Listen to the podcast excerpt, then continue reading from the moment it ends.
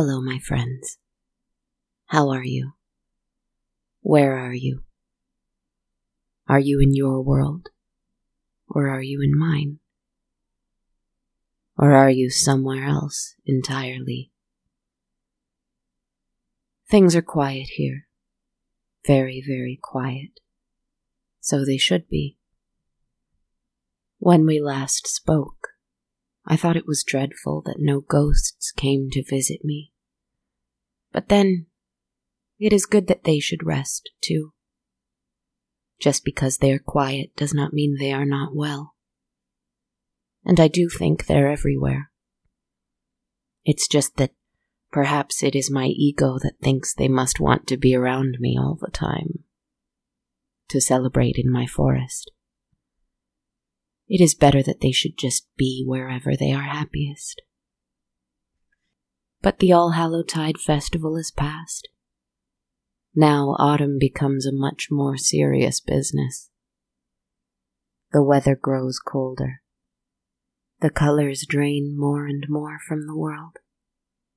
And I simply need to have faith that the silence is a good, not an evil. I've longed for it before. I must therefore appreciate it now. As a cold wind circled around my head, making hair and leaves and vines alike rustle and roil all about me, I closed my eyes. I breathed deeply. And I realized I wanted to know a little more about you. Whoever it is who comes, week after week, to listen to me, who are you? Who are you? Who is listening to me so kindly? I shuffled my tarot deck as I asked it and wondered it. I drew a card I drew only two episodes ago, when I asked, How can I best celebrate? Same card. The Knight of Cups reversed. He who is lost in his own world of fantasy he who grows angry at the other world, the one that does not reflect his fantasy. He who allows his emotions to dominate his life, his circumstances, his choices. He who has questions, valid questions in my opinion, about reality, different realities. Which reality is more valuable than the other? Anyway, not unrelated, in fact, very related, is the story I have for you tonight. If you are, as the cards tell me, a very willing participant in the false realities that we, as the funny little creatures we are, create, then I think this is for you. I think I tell a lot of stories with that theme the theme of someone escaping beyond the world they know to an entirely different one. It is a terrible kind of wish fulfillment experiment on my part. Probably not entirely healthy. I don't wish to give you hope that you can tear open a hole in this world and pass on through to a much more magical one. You can't. Nor can I. But that is why it is all the more important to find, explore, and accept the magic in this world, in this reality. It is there. I have felt it, even created some of it, I think. I'm sure you have too. My poor reversed Knights of Cups. Hang in there. Oh, yes, the story. Have you been on a subway train? Blasting through underground and above ground, stopping here and there so that the little people within the train can hop on or off and get to where they're going. I've written about these things before, my own experiences with such trains. Usually I describe it as a daily drudgery, a chore, something usual and not the highlight of the story. Let's linger on one of these tonight. There was a lady on one of these trains one night. It was late in the evening. She had gone to work all day, spending her energy left and right and up and down and every which way. And after, a friend had written her practically begging to go out for a drink. No, I don't want to, she thought. I'm far too tired. I have to work tomorrow. I am so tired, I don't want to be away from my home for so long. And most of the time, she politely declined such offers. Tonight, though, something was different. It's always that one particular tonight, though, something was different, isn't it, with these stories? She had been reading a book lost in one series or other, and in it, her protagonists, flawed and human and decadently charismatic, so much so that she was sad to put it in her purse before riding the subway to work every morning, and to put it on her nightstand and turn off the light before going to sleep every night. These characters consumed her imagination every free moment she had with it which was far less often than she would have liked, admittedly. However, tonight she thought of those characters. What would they do? They would go to the bar with each other and laugh over a brew. So she dared herself to do it. She enjoyed herself, but she did leave the evening much more exhausted than she'd entered it as she found her way through the turnstile after tapping her card to the sensor, and as she walked down the stairs and to the platform, she lamented to herself that she would only get a little sleep that night, that work would be miserable tomorrow. But worst of all, worst of all, she'd robbed herself of the opportunity to read her favorite book before bed tonight. There's always the subway ride home, she stepped onto the subway train, relieved, though perhaps a little frightened, to see that she was the only passenger on it. She opened the book and began to read. Joy, rapture, pleasure so immense that she could weep as she read the most marvelous words on those musty pages that smelled of a library she visited as a child. Oh, the flowery words that described things as juvenile as the colors of these characters' hair, their eyes, the loving detail with which the author described their weapons. She could see it all so vividly. Everything that her little evening with her friends, who ribbed her about how seldom she did such a thing as this, at a chain restaurant with a dip that had been thawed and reheated after who knows how long in the freezer. Her eyes were closing of their own volition, as her mind couldn't help but drown itself in the negative thoughts that swarmed her, for some reason, about the perfectly pleasant evening she'd had. And everything went dark as she fell asleep much against her own will. Until she heard a song coming from somewhere, approaching closer and closer. It was a woman walking through the subway train. Her feet were bare, and her layers of blue skirts billowed strangely in the still air of the train. The other woman would have been worried for her, but she seemed so strong, so vital, so joyful, that it seemed unnecessary. She was not even paying attention to the girl with the book. She was moving to her own music, glancing out the windows towards the black stone walls that encased the little train within it.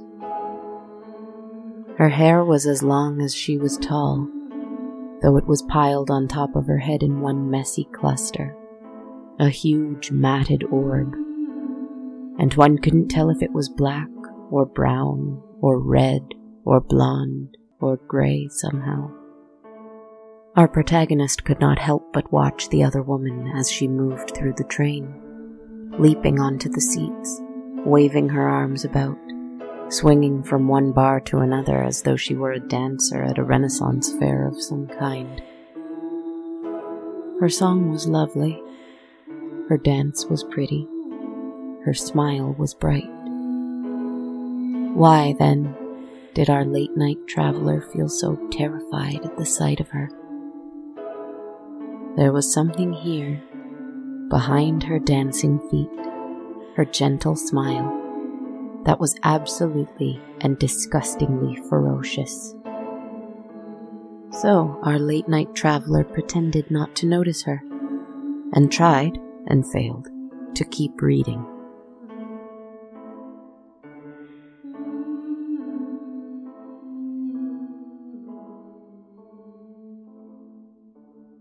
When her song had stopped, the dancer's back was turned to the other passenger. She slowly turned around, a smile across her lips and a mischief in her dark eyes. What are you reading? she asked. Oh, this, the other passenger said, closing the book and turning it this way and that. Just a fantasy novel. It's kind of silly, but I like it. Silly, the other woman replied, and ran over with an uncomfortable amount of energy, and drew so close that the girl reclined backward in her seat. I doubt that. Oh, yes, I do. She drew a finger across the pages, pleased by the sound of the ruffling of them. I'll bet there are all kinds of beautiful places in here. The girl laughed a little awkwardly, both fascinated by the stranger but also wary. Wary of the liberties she took, of her disinterest in boundaries. But it was just the two of them on this train, and as the lights flickered on and off, she also wanted to be wise. Yeah, yeah, she does a great job of describing the different kingdoms, the forests. She spoke of the author, even even the food. the woman tilted her head to the side, looking at the book and considering her prey carefully. This would be an easy target, she knew, though she didn't want to give her game away too quickly. She flashed her eyes back at the exhausted woman, so tired already by life, so lost in life, and so early, it seemed. Do you ever wish you were here instead? She asked, pointing at the book, a grin pulling at her strange lips, stained poisonous purple. The woman thought about lying, but there was no point. She could feel herself being seen through. It was not a pleasant feeling. All the time, she whispered. At that, the strange woman let the smile ripple across her face, making her seem both like the most warm, welcoming soul, but also too joyful, preternaturally joyful, frighteningly joyful. And at that moment, the sound of the doors opening, the little musical passage rang out. Why did they sound different than they usually did? as the door slid open to the platform. Which one was this again? She had lost track. It opened onto what appeared to be a long, narrow, golden hallway.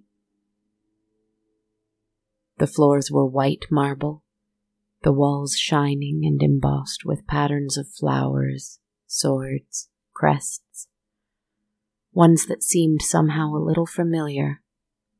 And the sound of a drum came, first distant, then growing closer and closer. The woman in the blue skirts with the strange hair and terrible grin walked to the doors and peeked her head out, cupping her hand to her ear. Hear that? she said, and began to tap her foot with the rhythm of the drum. What a strange stop. I wonder what lies beyond the hallway, she said. And as she did, cries of joy and victory could be heard from wherever the end of that hallway was. It reminded our hero of something, something she'd read. What stop was this? I need to go home, she thought to herself, a little disappointed since she was indeed intrigued by the beautiful golden color of wherever she was now. The sound of victory, of splendor, of what seemed to be a beautiful, lost kingdom. What stop was this? The woman in the billowing blue skirts waited. It seemed that the doors were staying open far longer than they usually did. But when the girl with the book clearly was not going to leave the train, a flash of something furious passed through the other woman's eyes. The doors chimed again and closed themselves, and the train zoomed on. The woman danced again and hummed a little to herself, though she seemed a little less joyful this time. The way her hands spun round and round seemed very deliberate, very focused, as though she were creating something, drawing something nearer and nearer to her. She began to speak as she did it. You seem so tired, so tired, my love. Your eyes seem so empty, so empty, poor thing. What can fill them again? How can you leave behind what is leaving you with so little? The girl tried to ignore this, but it was no easy feat. All things she'd thought of before, but she stayed on her course because she needed to. What else could she do? Where else could she go? She kept pretending to read her book.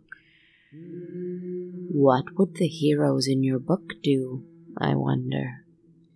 The other woman whispered to herself, and her hands kept weaving shapes and her feet kept tapping to the beat, though she was hunched over now, concentrating her efforts much more intensely. Her hair had begun to fall from its rat's nest atop her head, and fell in strings here and there about her face. There was something on top of her head there, hidden in all that hair, but she couldn't quite make it out yet. Her skirts swayed to and fro faster and faster, despite that again there was no wind here.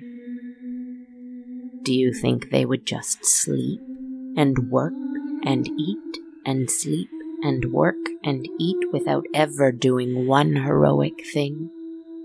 without ever making something of their lives, just watching everything pass them by forever and ever until they are old and gray and dead and gone?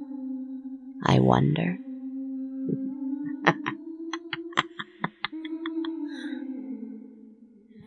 The girl began to shake.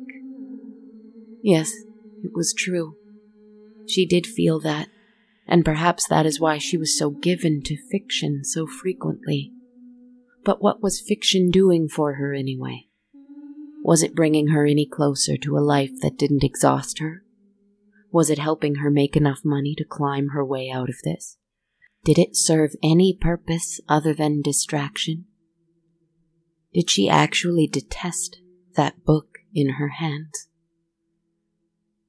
The other woman grinned even more widely somehow, as she could practically hear the girl's screaming thoughts.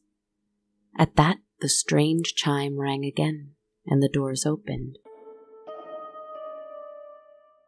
This time, there were people waiting. At this hour? This very late hour of the night?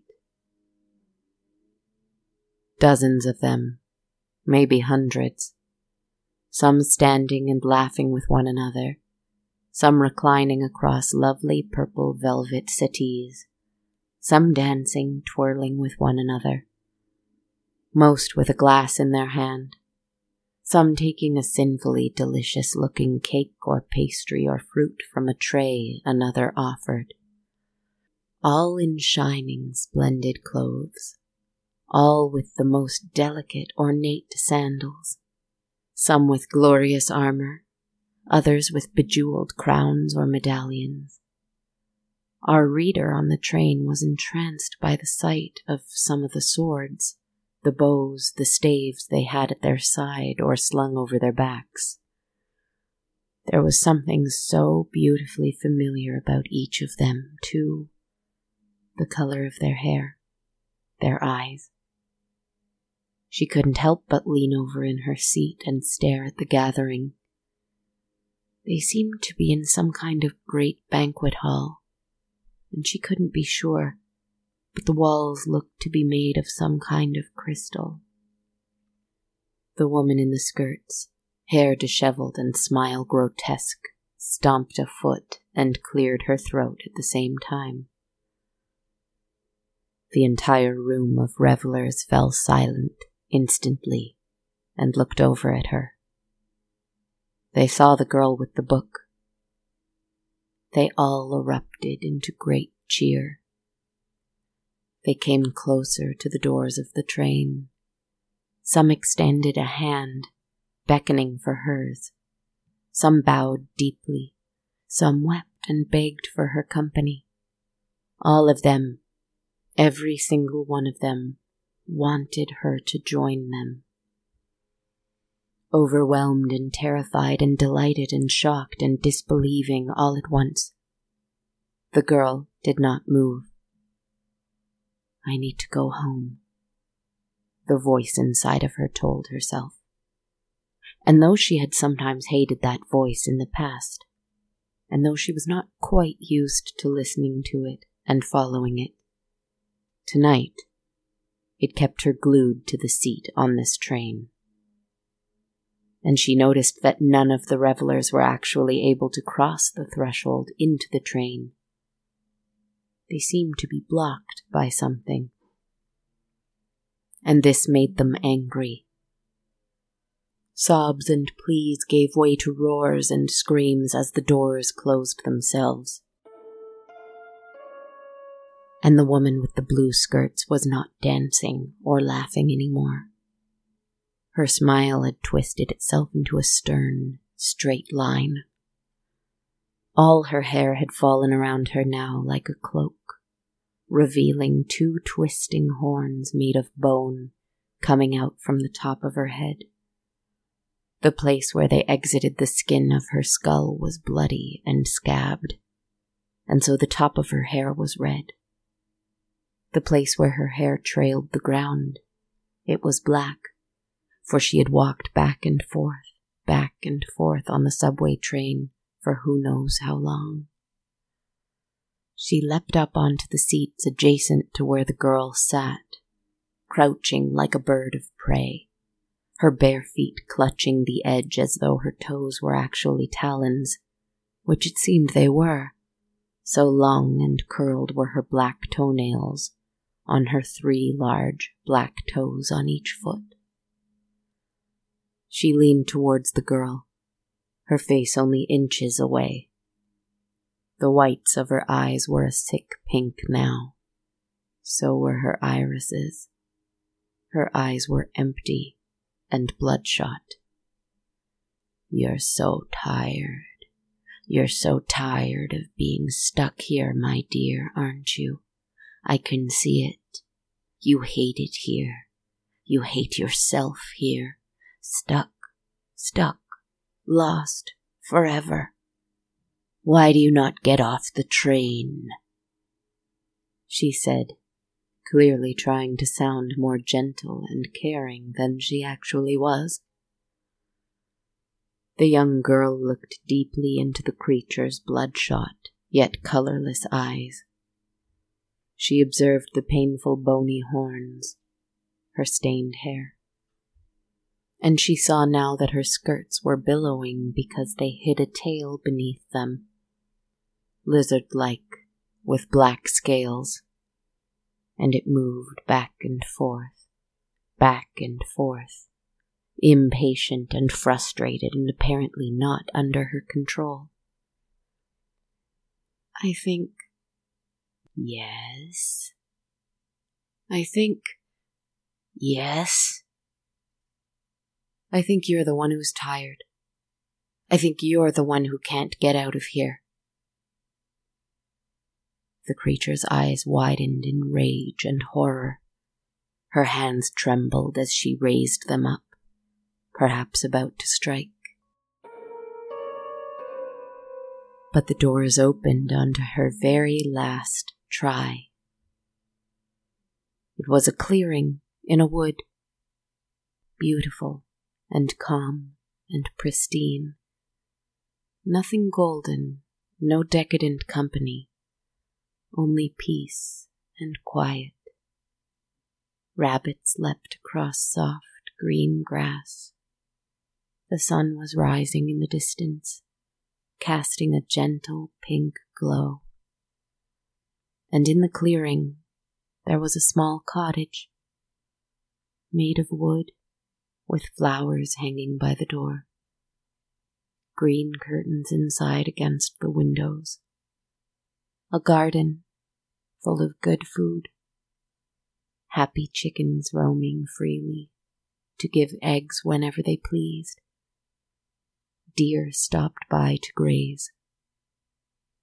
Peace, comfort, abundance, everything she wanted. This was the most painful stop she'd come across yet. It's yours, poor girl, sweet girl, tired girl, if you want it. But you must choose to go. You must get off here. You must leave behind everything else. The girl with the book stood up and walked to the doors. She looked out at the cottage, and the forest, and the sunrise. Tears filled her eyes. I could rest. I could stay here forever. She thought of her friends who'd invited her for drinks that night. Yes, they'd ribbed her, but they had also embraced her so warmly. So glad she'd chosen to spend energy on them that night. She thought of her work Yes, she was exhausted by it, and she found it difficult to be around children so frequently. Adults, everyone. But she couldn't help but feel reward when something she did made someone else smile. She thought of her home. Yes, it was small and solitary, and she didn't have much. But when she came home from her day, it welcomed her kindly and gently, and it embraced her as she fell into it happy to have books, food, and warm blankets. Her life was not empty. Her life was not exhausting. Her life was not worthless. Just because she could imagine something different. But that cottage. Go, go, stupid girl, go. The creature behind her raged, and she felt hands clasping her shoulders, claws digging into her flesh, a scaled tail wrapping around her waist, and she feared that she would be pushed forward and lost forever in an illusion world, lost forever to those she knew and the world she belonged in. When her eyes opened, and she was still on the train and another woman was shaking her awake. Hey, are you all right? You don't want to miss your stop. It was a woman with a book, just like her. I'm sorry. Uh, I think I fell asleep. Our hero muttered, rubbing her eyes, her head aching. Long day, huh? The girl just nodded. The other woman smiled and moved to leave. Oh, this is my stop. The girl with the book looked up and saw the name of her station and stood. Mine too. Great. We'll walk together, the woman said, waiting for her new friend to rise and leave with her. You have to be careful on these trains, alone at night. You never know who's watching and waiting for someone like you or me to let their guard down.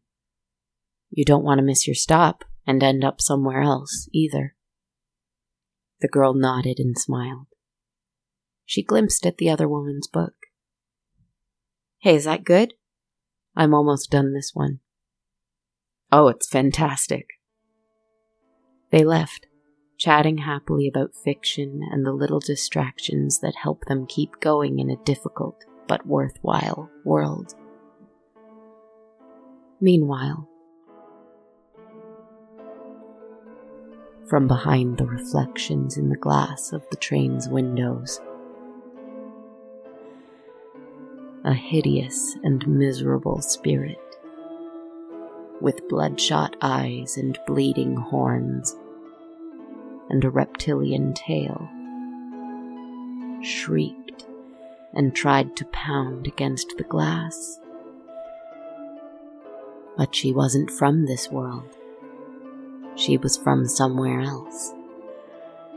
She had escaped to this place once, thousands of years ago, and she was trapped here now, forever, looking to trade her soul for another.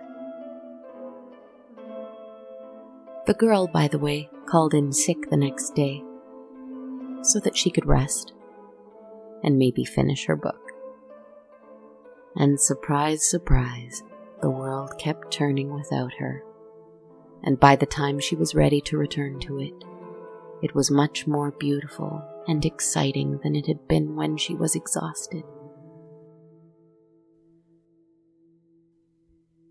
Maybe that is the point that I would like you, if you are indeed the Knight of Cups reversed, to understand.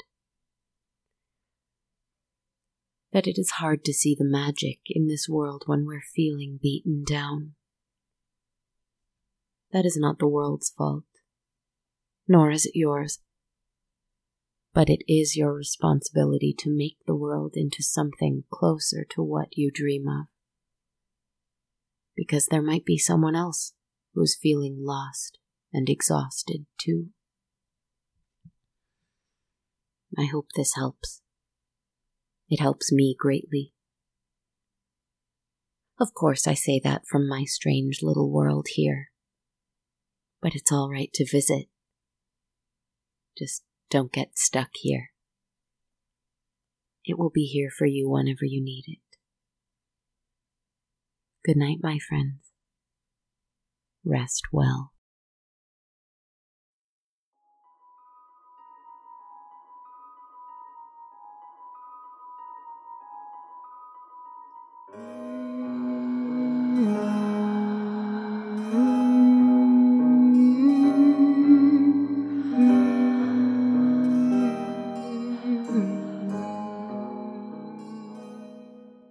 Hello, everyone, and thank you for tuning in for another episode of On a Dark Cold Night.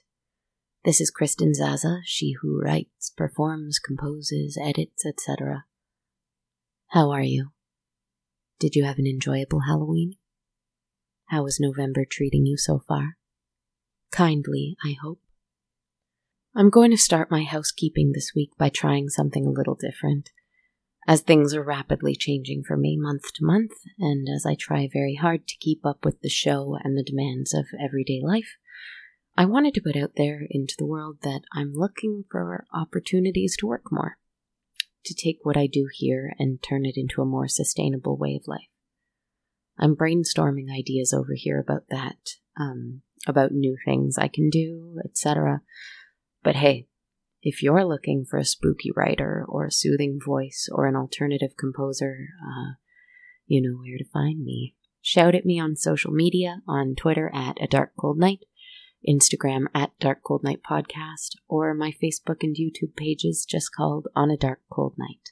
I'm also on TikTok at Kristen Zaza, K R I S T E N Z A Z A, all one word. Sending my heartfelt thanks, as always, to my amazing patrons. Thank you so, so much for supporting what I do every month. It is so valuable to me on so many levels that, again, you want to help sustain what I do here. Thank you. Every patron of $1 US or more through patreon.com receives access to my complete soundtrack of the show, while patrons of $5 US or more receive that as well as access to a monthly tarot reading video I record just for that tier.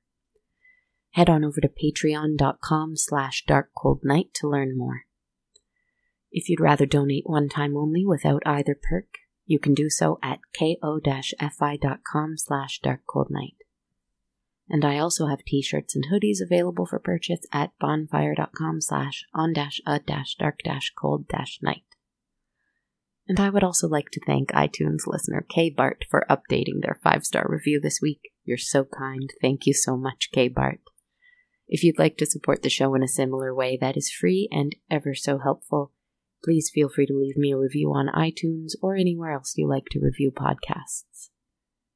Thank you so much, as always, for joining me, my friends, both in fantasy and in reality. Whichever is which, who knows?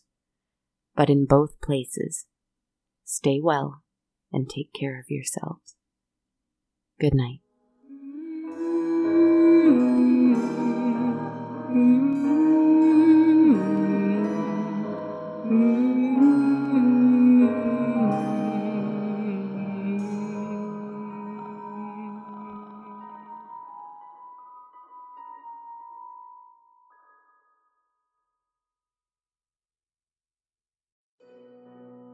This podcast has been brought to you by the Sonar Network.